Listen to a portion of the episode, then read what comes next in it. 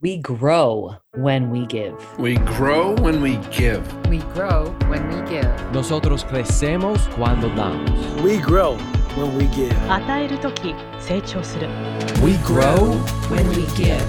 Welcome to ROG, Return on Generosity. I'm your host, Shannon Cassidy.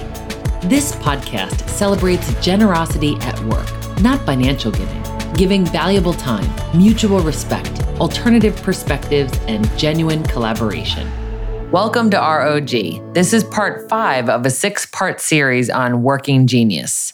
Work is a broad term that applies to almost every part of our lives, even beyond what we formally refer to as jobs.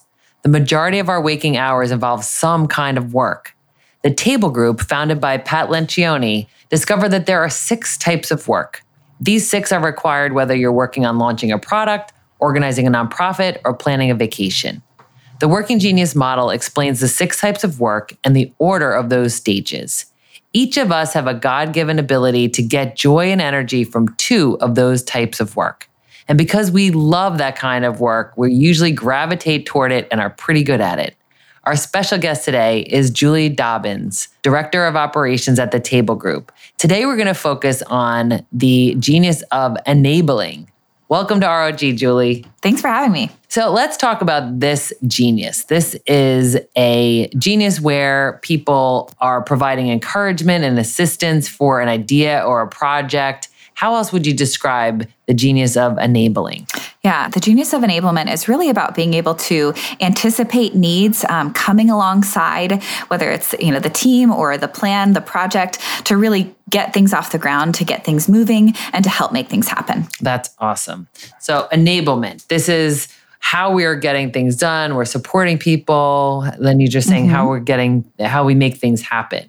So, what would that Yeah. look like on a team? So, somebody has enablement and that shows up in what way? Yeah. So this can be, you know, something where like, hey, we've got a plan or a project and we're kind of cascading, hey, here's what we think we're going to do. Usually people with the genius of enablement, they're already thinking, oh, I'll, how can I help? Right. So they're either asking, how can I help make that happen? Or like I said earlier, just they anticipate, they kind of anticipate the needs of, okay, I think we might need to do this next, or can I come, be, come alongside you and be a part of this? And so whether it's that, you know, kind of asking or, or offering to be a part of something. But I think the other dynamic is that they, they definitely are able to think through a little bit of like what needs to happen to make this happen. And so another dynamic that I think happens when you have people with enablement on your team is that you really be you're able to see that there's a camaraderie, right? So when teams don't have enablement, it can feel like we're kind of operating in silos, right? Everybody just has their head down getting things done. But when you have enablement on a team, people don't feel alone they don't feel forgotten they don't feel like they're having to to you know go through the trenches solo there's people coming alongside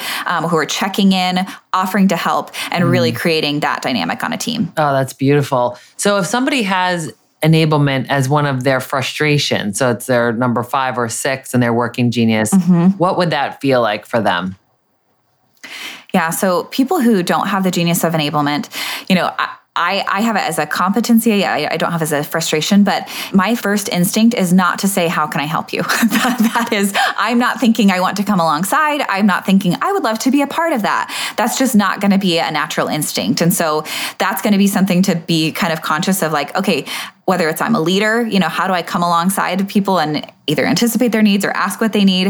Um, how do I offer that up? Um, those are things that if you don't have it, you're going to have to work a little bit harder to think, okay, what is that going to look like to help others around me be successful? Um, but it can also be something where if you're it's your area of frustration, be able to to talk about that openly, right? Make this a a part of the conversation of I know this isn't natural for me, so I would love invite you know I would love for you to let me know when you need something because I want to be able to to be a part of that. So um, just making it uh, discussable is going to be important. Oh my gosh, that's so good, right? To like for any of these geniuses, if we don't, if we have that in our area of frustration, to do something exactly like like what you just said, which is invite people to make us aware of when we need to demonstrate that genius, even if it's not going to bring us the ultimate joy and fulfillment, but it's still something that we can contribute when needed.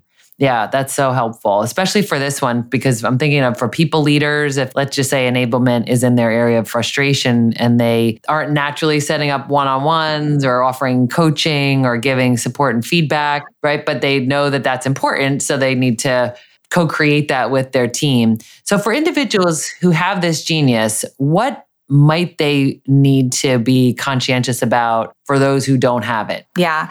So for people who have it, and they you might be around, you know, others who don't have it, one thing that I would say is, you know, don't overcommit because that's we, we, can sometimes fill everybody else's gap you know with our area of genius and you are going to get energy from that and it, and it is fulfilling but there's going to be times where you know you might focus so much on the people around you and everybody being successful that um, you've either overcommitted or um, another dynamic that can happen is you know if you're just focused on on the people or on the needs is sometimes it's going to be important to really be able to say okay did we actually still are we doing the right thing right? So don't help around things that maybe you haven't asked hey why are we doing this? Or um, sometimes it's like okay well, we're so concerned with the people around us that we're not moving things across the finish line because we are you know focused a little bit more on the people or the needs. And so you don't want to over index you know either way. And this is where you know all the geniuses work together. And so each stage is important to inform um, the one before it and the one after it. And so um, you know that obviously applies to all of them but uh, definitely for enablement that would be a, a dynamic that i would pay attention to